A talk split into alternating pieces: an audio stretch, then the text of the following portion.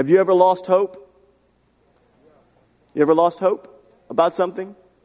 I thought about all the Saints fans in the room. How many Saints fans do we have in the room? How many of you remember the days of the paper bags, the, the, the brown paper bag days? It wasn't the Saints, they were the, uh, the Aints. And you lost hope, did you not? Right? You lost hope that the Saints would ever win. And then, and then they, they had, um, what, what was the coach there? Mike Ditka? He traded away all the draft picks to get Ricky Williams. Then you really thought, I mean, we're, isn't that the, we're, we're cursed. But you know what happened? We got Sean Payton. And we got Drew Brees. And what happened? We got a Super Bowl. Right? So, but you had lost hope. And that, that, that, that is trivial. That is football, right? But how many of you have lost hope in something that's a little bit more significant than a football team? Maybe you've lost hope that your husband or your wife would ever, would ever love you again. Maybe you've lost hope that, that you would ever be well again. You've lost hope that the sickness that you have is ever going to be well. Maybe you've lost hope that your kids would ever return and come home and follow Christ. Maybe you've lost hope that your job that you're on, that you struggle with, the finances that you struggle with, maybe you've lost hope that that is ever going to change and you're going to struggle forever. Have you ever lost hope? I have lost hope. And I know that those of you here this morning, if you live life long enough, you lose hope from time to, from time, to time. And this is where we see the early disciples. The early disciples had lost their hope. Jesus had been arrested, beaten, tried, crucified, and buried. He'd been arrested, beaten, tried, crucified, and buried, and they had lost their hope. But what's interesting is, is that there was a rumor.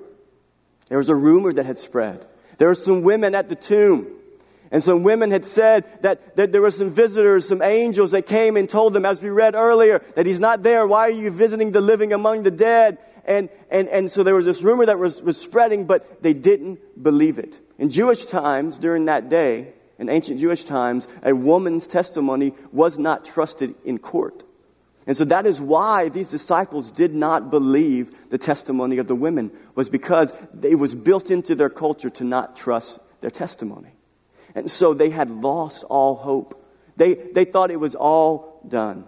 And so this is where we're going to pick up the account as we started from the first song all the way through. We're going to pick up the account and we're going to find two disciples. Only one of them is going to be named. We don't know, we don't believe that they were a part of the original 11, the original 12, but they're maybe a, a, part of the 70 or the 120, but there's two disciples and they are on the road to Emmaus. They're leaving Jerusalem where the, where the crucifixion took place and they're making a seven mile journey to a town called Emmaus. And this is where we pick up the account. Let's read in Luke 24, starting in verse 13. That very day, two of them were going to a village named Emmaus, about seven miles from Jerusalem. And they were talking with each other about all the things that had happened. While they were talking and discussing together, Jesus himself drew near and went with them. But their eyes were kept from recognizing him. And he said to them, What is this conversation that you're holding with each other as you walk? And they stood still, looking sad.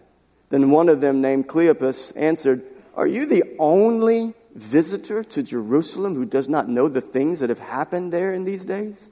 And he said to them, What, what things? And they said to him, Concerning Jesus of Nazareth, a man who was a prophet, mighty in deed and word, because God, be, before God and all the people. And how our chief priests and rulers delivered him up to be condemned to death and crucified him. But we had hoped that he was the one to redeem Israel. Yes, besides all of this, it is now the third day since these things occurred. Moreover, some women of our company amazed us they were at the tomb early in the morning, and when they did not find his body, they came back saying that they had even seen a vision of angels who said that he was alive. Some of those who were with us went to the tomb and found it just as the women had said, but him they did not see. And he said to them, Jesus said to them, O foolish ones and slow of heart to believe all that the prophets have spoken. Was it not necessary that the Christ should suffer these things and enter into his glory? And beginning from Moses to all the, and all the prophets, he interpreted to them in all the scriptures the things concerning himself. So they drew near to the village to which they were going. He, Jesus, acted as if he were going further. But they urged him strongly, saying, Stay with us, for it is toward evening, and the day is now far spent. So he went in to stay with them. When he was at table with them, he took the bread and blessed it and broke it and gave it to them. And their eyes were opened, and they recognized him. And he vanished from their sight. They said to one another, Did not our hearts burn within us while we talked to us on the road, while he opened to us the scriptures? And they rose that same hour and returned to Jerusalem, and they found the eleven and those who were with them gathered together, saying, The Lord is risen indeed, and has appeared to Simon. Then they told what had happened on the road and how he was made known to them in the breaking of bread. This is the Lord's word. So let me do this this morning. This is what we're going to do. It's a long section of Scripture, and I want to break it down into three things. There are three things in this account that I want us to consider this morning. Three thoughts, three things for us to think about in this story, in this account of Jesus' resurrection, and in particular, this, this journey for these two disciples who had lost their hope. They were representations of all the other disciples who had lost their hope. So, what are we going to look at? What are, the, what are some things we should consider? The first is this, is that we are all tempted to misplace our hope. We are all tempted to misplace our hope. If you look back at that section, back at the, at the beginning in verse 15, it says they were talking and walking together and Jesus drew near, but, but their eyes were, were, were, were prevented from understanding that it was Him. And so, so Jesus says, What's going on? And, and what's happening? He joins into the conversation. And look what it says there. It says, And they stood still, looking sad. So this is what I picture. I picture two disciples and Jesus, and they're walking along, and they don't know who he is. They did not know who he was. Their eyes, God had shielded their eyes from seeing who he was. And so I see two disciples and Jesus walking along, and they're talking and they're discussing. And then Jesus leans over and says, Hey, what's going on? What's, what's, what's, what's happening? What, what's been going on with you guys? And I can just see them walking and going, Really? They just stood still and they looked sad. It was because they were sad. It was because they were despondent. They were on a journey. They were on a path. They were headed home. They were headed to Emmaus. And when somebody asked what was going on, their grief caused them to stand still, to stop. Have you ever been in that moment before? Have you ever had a standstill moment before? Where you're going along in life, you're going along your journey, and you, had a, and you have a standstill moment. Life stops you in your tracks. That's where they were at. Maybe it was a cancer diagnosis. You ever had that? And your life stands still. They were in a standstill moment where life had seemingly stopped because all of their hope was gone. They looked sad. They looked sad. They were sad because their hopes had been dashed. They were sad because all the things they thought were going to happen because of Jesus were now over. Verse 21, let's look at verse 21. This is what they thought. But we had hoped. We had hoped that he was the one to redeem Israel. We had hoped that he was the one to redeem Israel. And yes, besides all this, it is now the third day. It's too far gone. It's too far gone. It's, it's finished. We had hoped that he was the one to redeem Israel for these men, hear me, for these men, these two, and for the rest of the, of the disciples, their concept of the role that the Messiah was going to have, which is what they believed Jesus was, their concept for that role was not who Jesus came to be. He didn't come to be a conquering ruler. The, these disciples in the nation of Israel, they were looking for a conquering king, a Messiah that would come with a strong arm, a strong military arm that would come and finally deliver them from oppression. They were under Roman oppression.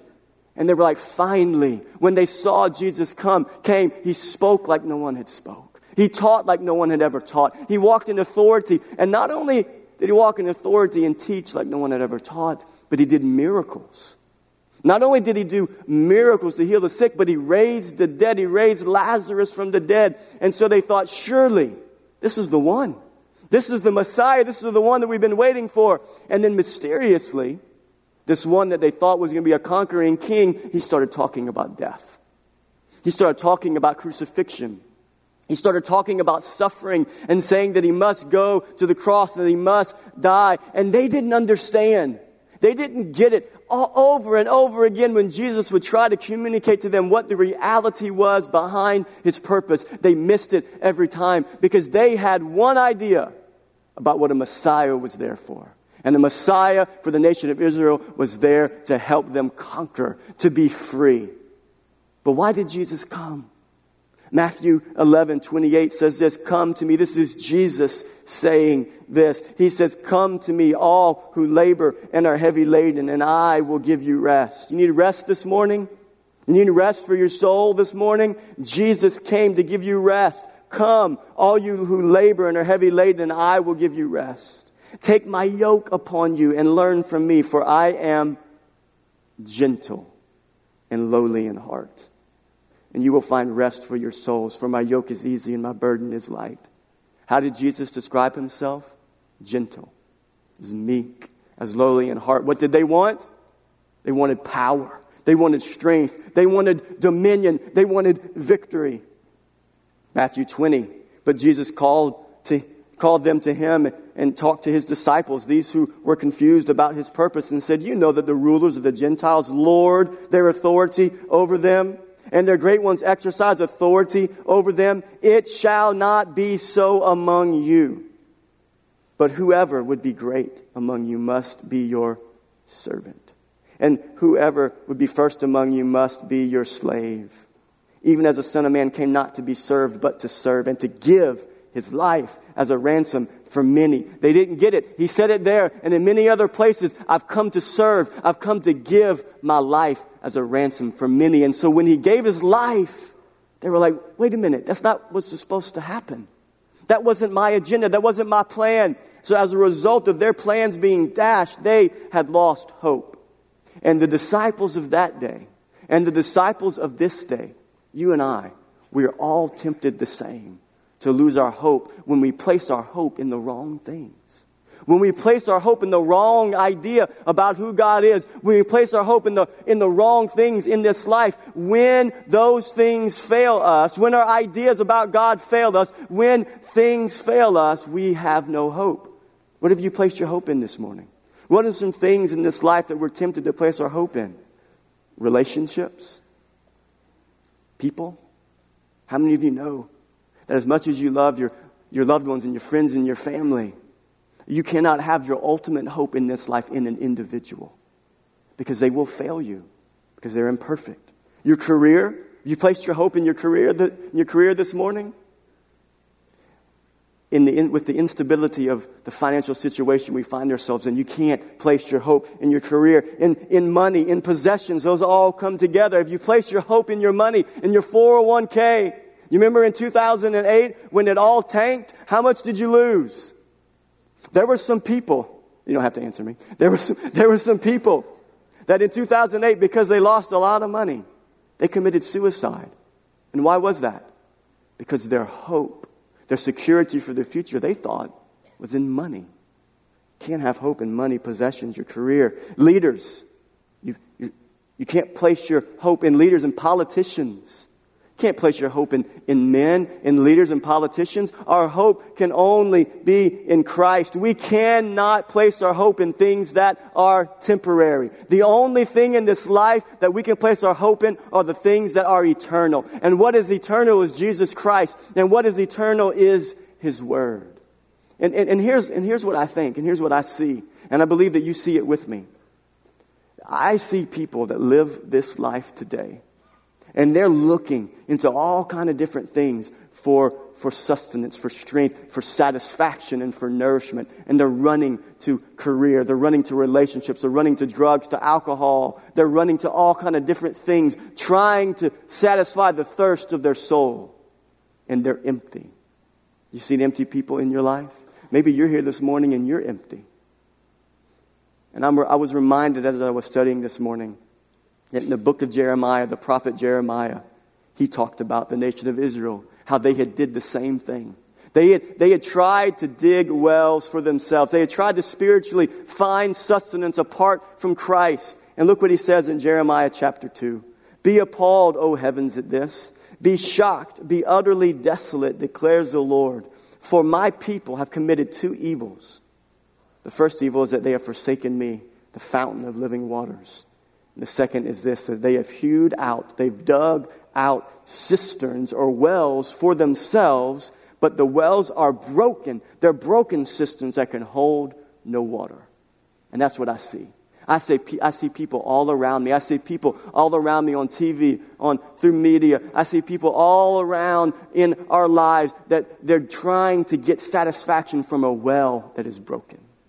And this, these were the disciples. They had their hope in things that were empty, in things, this idea about a Messiah, and it was a broken idea. It was not God's plan. So here's the first lesson we must learn. We cannot place our hope in anyone but Jesus Christ. Everything else is second.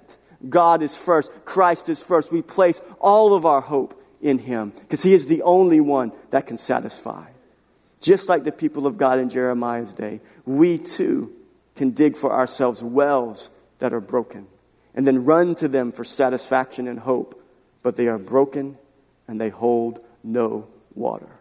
So the first thing I want us to think about is that we're all tempted to misplace our hope. If you misplace your hope today, today you can place it in the right place. The second thing I want us to take from this account is that real hope is grounded in truth. Real hope is grounded in truth. And this is a powerful turn. This is a powerful switch that the Lord takes these disciples on. Let's go back to the text. After they said, after they looked sad, they put their heads down and they told him, Don't you know what's been going on? Don't you, don't, don't you understand? Don't you, haven't you seen? Are you the only one that is missing it? And he said to them in verse 25, O foolish ones, and slow of heart to believe all that the prophets have spoken. Was it not necessary that the, that the Christ should suffer these things and enter into his glory?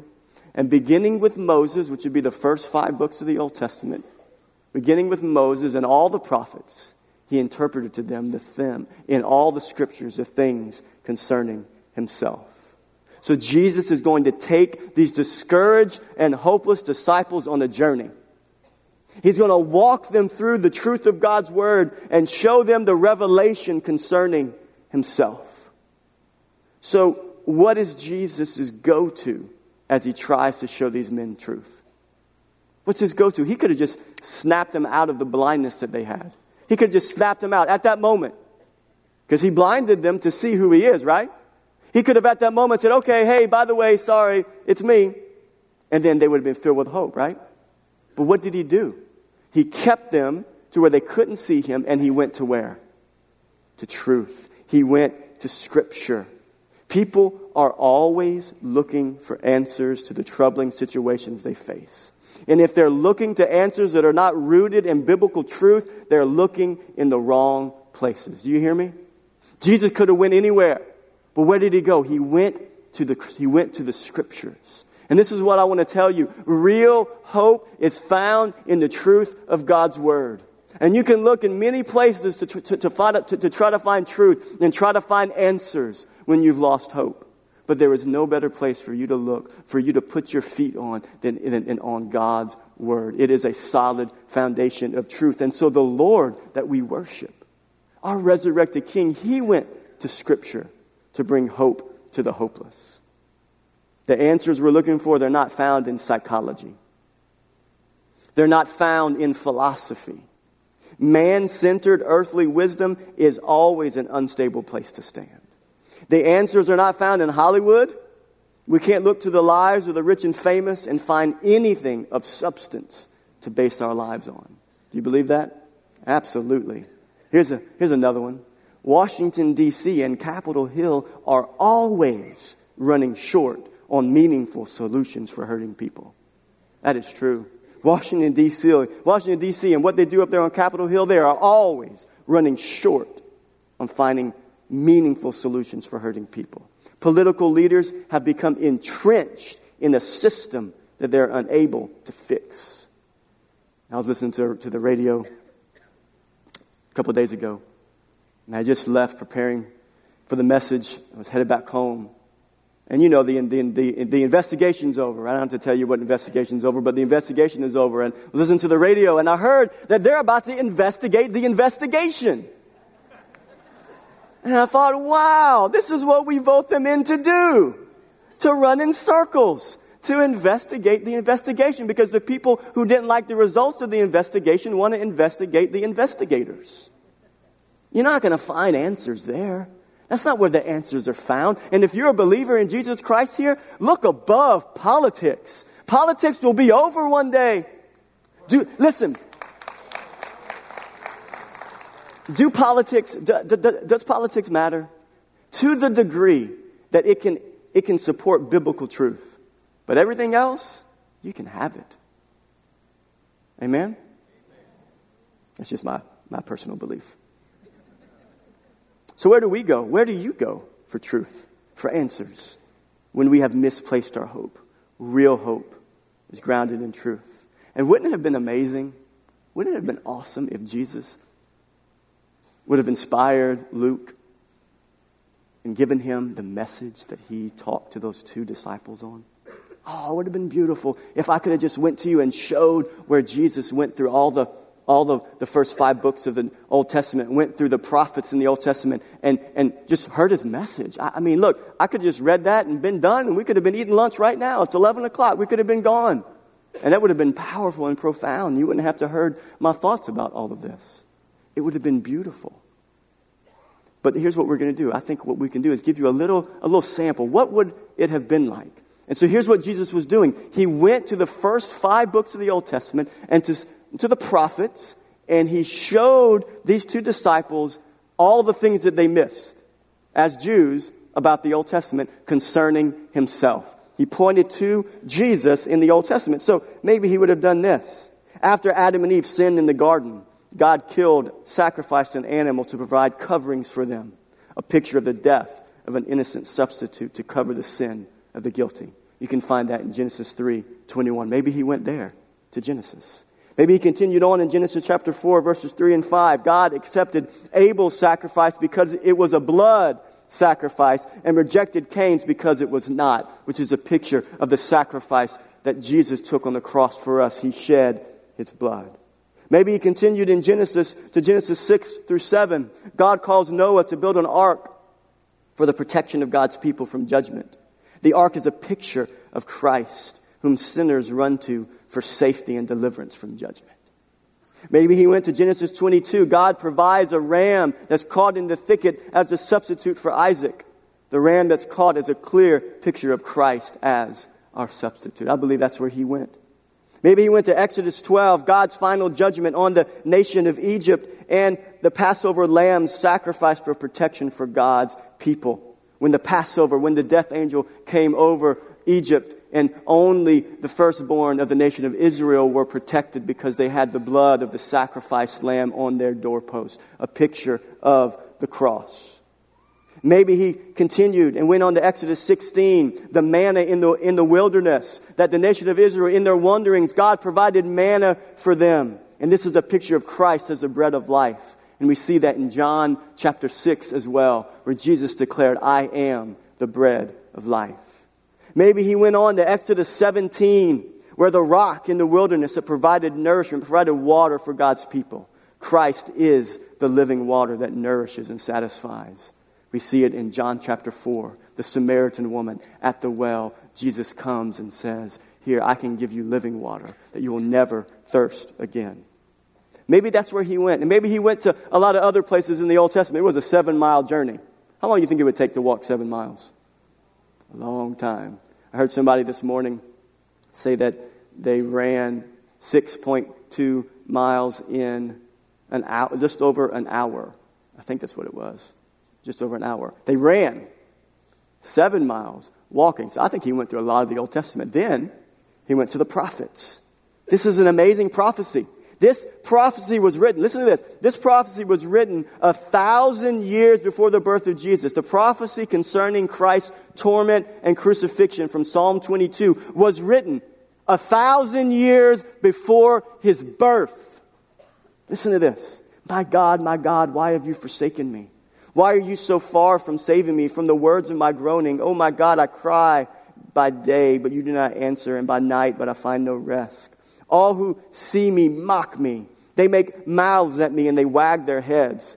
He trusted in the Lord. Let him deliver him. You remember we read earlier, he can save himself. I am poured out like water, and all the bones are out of joint. My heart is like wax, it is melted within my heart.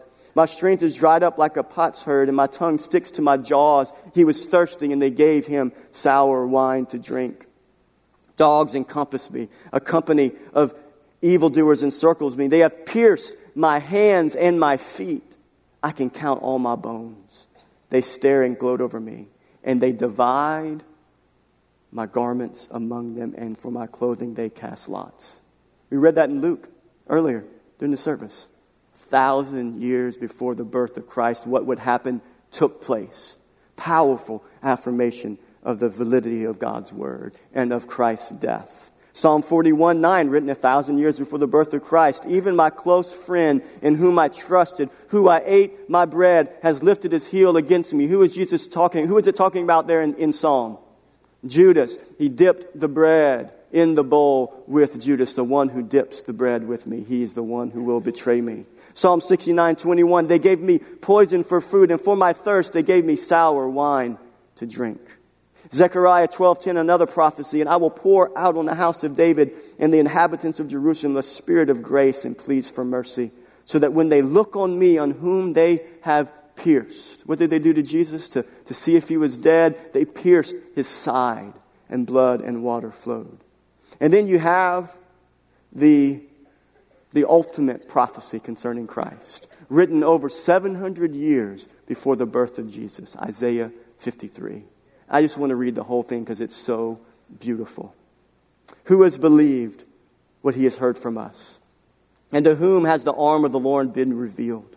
For he grew up before him like a young plant, like a root out of dry ground. He had no form or majesty that we should look at him, and no beauty that we should desire him.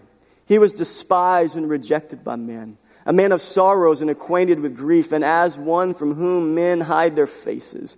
He was despised, and we esteemed him not. Surely he has borne our griefs and carried our sorrows. I want to stop right here. You know what this is? This is a prophecy points, pointing forward to what Jesus would experience. But it's also a prophecy pointing forward to the nation of Israel, declaring this. Because in the future they will realize and they will come and return to their Messiah and they will cry this out Surely he has borne our griefs and carried our sorrows, yet we esteemed him stricken, smitten by God, and afflicted. But he was pierced for our transgressions. He was crushed for our iniquities. Upon him was the chastisement that brought us peace, and with his wounds we are healed. All we like sheep have gone astray. We've turned everyone to his own way. And the Lord has laid on him the iniquity of us all. He was oppressed and he was afflicted, yet he opened not his mouth. Like a lamb that is led to the slaughter, like a sheep that is before its shears is silent, he opened not his mouth. By oppression and judgment he was taken away, and as for his generation, who considered that he was cut off out of the land of the living, stricken for the transgressions of my people. And they made his grave with the wicked and with the rich man in his death. Although he had done no violence, there was no deceit in his mouth. Yet it, it was the will of the Lord to crush him. He has put him to grief. When his soul makes an offering for guilt, he shall see his offspring. He shall prolong his days. The will of the Lord shall prosper in his hand. Out of the anguish of his soul, he shall see and be satisfied. By his knowledge shall righteous, shall the righteous one, my servant, make many to be accounted righteous. And we are the many who have placed our faith in Christ. Therefore, I will divide him a portion with the many and he shall divide the spoil with the strong, because he poured out his soul to death and was numbered with the transgressors. Yet he bore the sin of many and makes intercession for the transgressors. Real hope is grounded in truth. And these guys didn't get it. And as Jesus walked through that and he went, I, I can imagine as they're walking, they don't know it's Jesus yet, but as they're walking and, and, and he's telling them about Psalm 22, he's telling them about Psalm 51, he's telling them about Isaiah 53, they're probably thinking, oh, how did we miss it? How did we not see? This is what he pointed to. This is what he declared to us that he was going to suffer. Real hope is grounded in truth. Real hope comes from God's word. Where is your gaze set this morning? Where are you looking to find truth concerning the big questions of life? Real hope is found in Christ, and real hope is revealed through sacred scripture. That's where real hope is found. So we cannot give in to the temptation to misplace our hope. And real hope, and we go to look for it, we must go to the truth of God's word, just as our Lord did. Isn't that beautiful? That's why we study the Bible. If it was good enough for Jesus, I think I'm going to do it too, right? I'm going to go to God's word to find truth, to find answers. And the third thing I want us to look at this morning when real hope is found, you urge him to stay. When real hope is found, you urge him to stay. Luke 24, Jesus expounded the scriptures to them. So as they drew near to the village to which they were going, he acted as if he were going further. But they urged him strongly, saying, Stay with us, for it is toward evening, and the day is now far spent. So he went in to stay with them. It's an interesting section as you read it. How many of you knew that Jesus was an Academy Award winning actor? Did you know that? He acted. I mean, doesn't that just like really blow your mind as you read that? Like you would think Jesus is not going to act. He's going to do what he wants to do. He's going to be matter of fact. But he acted. They're getting closer to the house where these two disciples were going, and he, he gets close. And so I can just picture in my imagination, they're going this direction, and Jesus says, Okay, guys, I'll, I'll see you later. And he's going this direction, and he acted like he was going. What's going on there? What is Jesus trying to do there? He's trying to elicit a response. But you know the first thing that stuck out to me when I saw that Jesus acted? How many times in our life has God been at work and we didn't know it? They didn't, those two disciples didn't know what Jesus was doing and why he was doing it. They didn't know who he was in the first place. And he's acting. He's going this direction and they're going the opposite because they're going to their house and he's, he's trying, he's working. He's at work. He's doing something. He's trying to do something. And I want you to know that there are many times in your life where you, you don't know that God is at work. You can't see him. Maybe, maybe you wagged your finger at God and you said, God, where are you? I don't know where you are. You're nowhere to be found. God was at work. He's always at work in our lives. Sometimes we just can't see it. How many times in our life has God been at work and we didn't know it was Him? You can call it coincidence if you like. But you know what I call it? Divine providence. Divine providence. God is working to orchestrate His plan in our life. Something was happening in the hearts of these disciples. They had never heard the scriptures taught like they had just heard it. Something was burning within their hearts, and that's what we see at the end of the story. Their hearts were burning within, within them. And so when Jesus acted and said, I'm going over here, you guys, okay, I'll see you later, and he acted like he's going, he knew that their hearts were burning within them. He knew that they had never heard anyone teach like he had just taught. That's what Mark chapter 1 says. And they went up, they went into Capernaum, and immediately on the Sabbath, Jesus entered the synagogue and was teaching. And they were astonished at his teaching, for he taught them as one who had authority, not as the scribes. They were astonished at his teaching. And, and, the same is true for these two disciples. They were astonished. They were amazed at the teaching of this man. And so what did they do? They said, you know what? There's no way I'm letting this guy go. I don't know who he is, but whoever he is, he just made sense of everything that we were struggling with. He pointed us to answers that we never saw. And so what did, what did they do? What, is, what, what does the text say? But they urged him strongly, stay with us. And when you study the, the, the, the phrase urge strongly, you, do you know what it means? Urge strongly. How do you urge somebody strongly to do something? Have you ever tried to urge your kid strongly to do something? And you, you urge them with your words. All right, come on. You need to do it. You need to obey. How many, time, how, how many of you know that sometimes your words aren't enough? And you got to grab them by the back of their shirt and you got to pull them up. Come on. This is what I picture when it says urge strong. Jesus starts to split ways with them, and he's going this direction, and they're going, and they went and said, No, you need to come. And they grabbed a hold of him, brother, brother, come, come, come, stay with us. Come, come eat with us.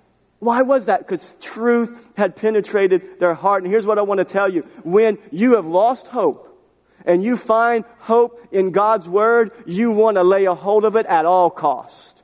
because that's where your hope has been found. And that is exactly what they did. When real hope is found, you urge him to stay. This was not a half hearted attempt. This man had spoken truth to them from the scriptures in a way that caused their hearts to burn. But far too often, when people are exposed to divine truth, they fail to give the proper response. Have you ever seen that? Maybe, maybe that's you here this morning. Fail to give the proper response when divine truth concerning Christ comes into our view. There's really only one true response it's stay. Stay. Stay. Stay with me. Stay with us. I want you. I, I respond. I stay with me. But what are some responses that people can say? Some common responses that are not the proper response. I've, I've heard something like this Well, I'm, I'm not a bad person.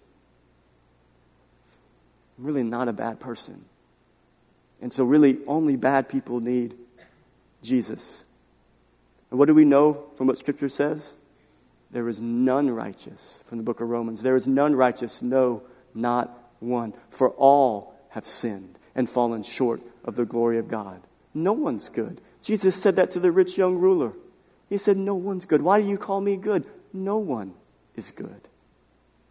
We're all sinful and unrighteous, and we all need redemption and forgiveness. And so, whenever a sinful person finds hope that is grounded in truth in the Son of the living God, you, the only response is not to say, I'm not that bad. It's to say, I know that I'm a sinner, and I want you to stay with me. Maybe, maybe some people respond like this I found something better. found something better. Not a bad person, and, and I, I found something better. I found a relationship that's better. I found an experience that's better. I found a substance that's better. I found something that's better. And just like the broken cisterns as described in Jeremiah 2, they will eventually, if you run to other things other than Christ for ultimate satisfaction, you will find those other things that you believe are better. They are actually broken wells, and it will end in emptiness. Maybe, maybe this is a, a reason to not plead with Jesus to stay. Life is too painful for God to be good. Life's too painful for God to be good. If God was good, then I wouldn't experience this. If God was good, then I wouldn't go through suffering. And so this is a ploy of the enemy to get us to reject the obvious reality of God and his goodness and who he is by using suffering and pain to get us to believe that God is not good. We were never promised in this life that we were not going to suffer. It's only false views of the gospel that put that out there. This idea that if you follow God that you won't suffer. That's false beliefs. In this life, we will have trials and tribulations, Jesus said. But be of good cheer. Take heart, for he's overcome the world. Maybe people say this I have time. I'll get to it. I have time. I'll get to it. You know, there's lots of people here. You guys came on Easter Sunday, but there's some people, they didn't come because they said, Well, I have time. I'll come next Sunday, or I'll, I'll, I'll go next Easter. I'll come back. You know what the book of James says? James chapter 4. It says, Life is like a vapor. It's here for a moment, and then it's gone. So when the objections and excuses are no longer in the way, when you have no other arguments you can make, when God has you cornered, been cornered by God, when God has you cornered, when sin has lost its shine, when Christ is more beautiful, and when grace has won you over, what is the only proper response to your heart burning within you because of who Christ is? Matthew 13 tells us, Jesus tells us, he tells some parables. He says, The kingdom of heaven is like treasure hidden in a field, which a man found and covered up. Then in his joy, he goes and sells all that he has and buys that field.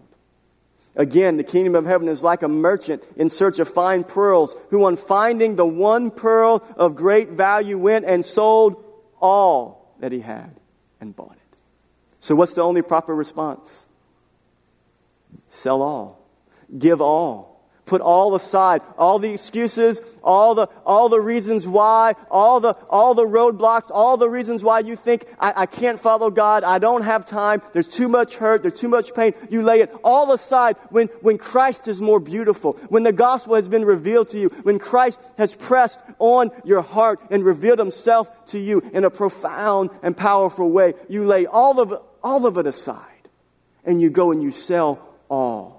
Jesus said, If any man, if anyone would come after me, let him deny himself, take up his cross, and follow me. And Jesus says in Revelation chapter 3, verse 20, Behold, I stand at the door and I knock. If anyone hears my voice and opens the door, I will come into him and eat with him and he with me.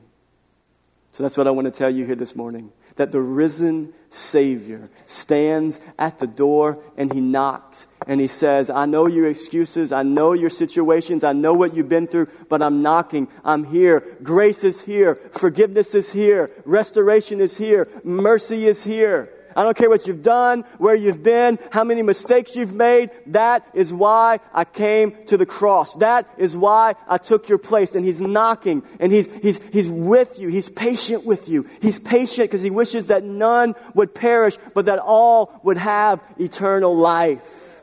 And so wherever you come from, whatever you're dealing with, the Lord Jesus is knocking and He's waiting.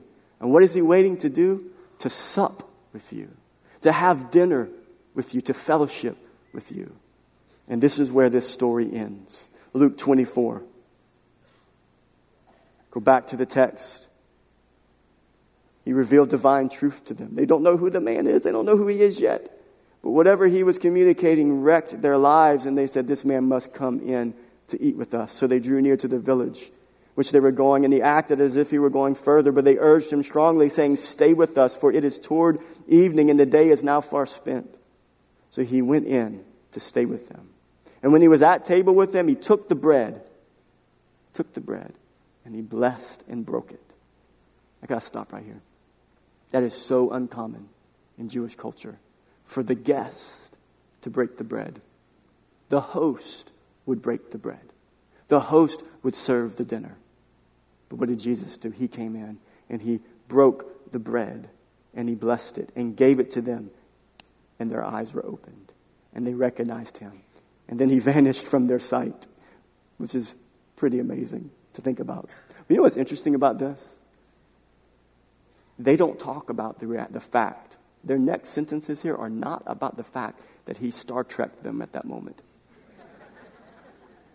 Like, wouldn't that be what we talked about?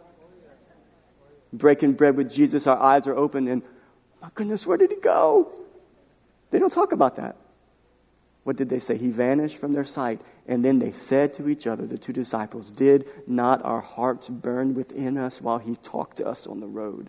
While he opened to us the scriptures. They were so excited that the scriptures were open to them and they understood them fully. And they rose that same hour and returned to Jerusalem. And they found the eleven and those who were with him gathered together, saying, The Lord has risen indeed and has appeared to Simon. They told him what had happened on the road and how he was known to them in the breaking of bread. Amen. Just, actually, I was going to say stand your feet because that's what I always say, but just stay seated because we're going to take communion. We're going to sup with the Lord this morning. And our ushers are going to go out and they're going to, they're going to distribute the elements of the Lord's Supper here this morning. And I invite you to take the Lord's Supper with us. And we will fellowship with the Lord through the breaking of bread. Thank you, Jesus. Lord, this is a sacred, holy moment. Lord, we take part in remembering what it is that you've done for us. We're taking, we're taking the, the time, Lord, to acknowledge that the work that you've done on the cross is the reason why we're here. That you have forgiven us, you've redeemed us. And that what these represent, what this cracker and this juice represents, is that it represents, first of all, your body that was broken for us.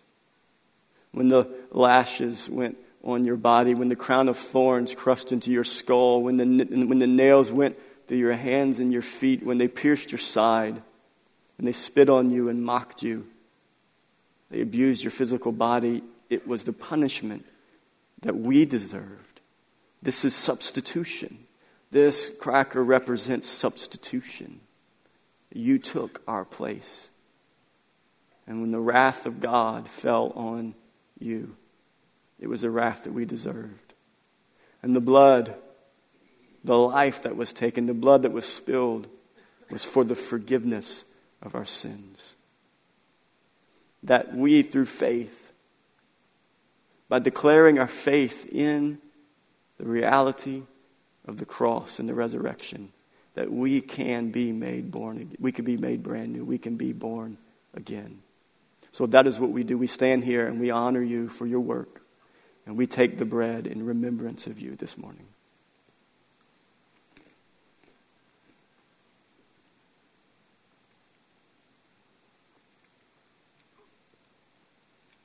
And God, we take this juice in remembrance of you.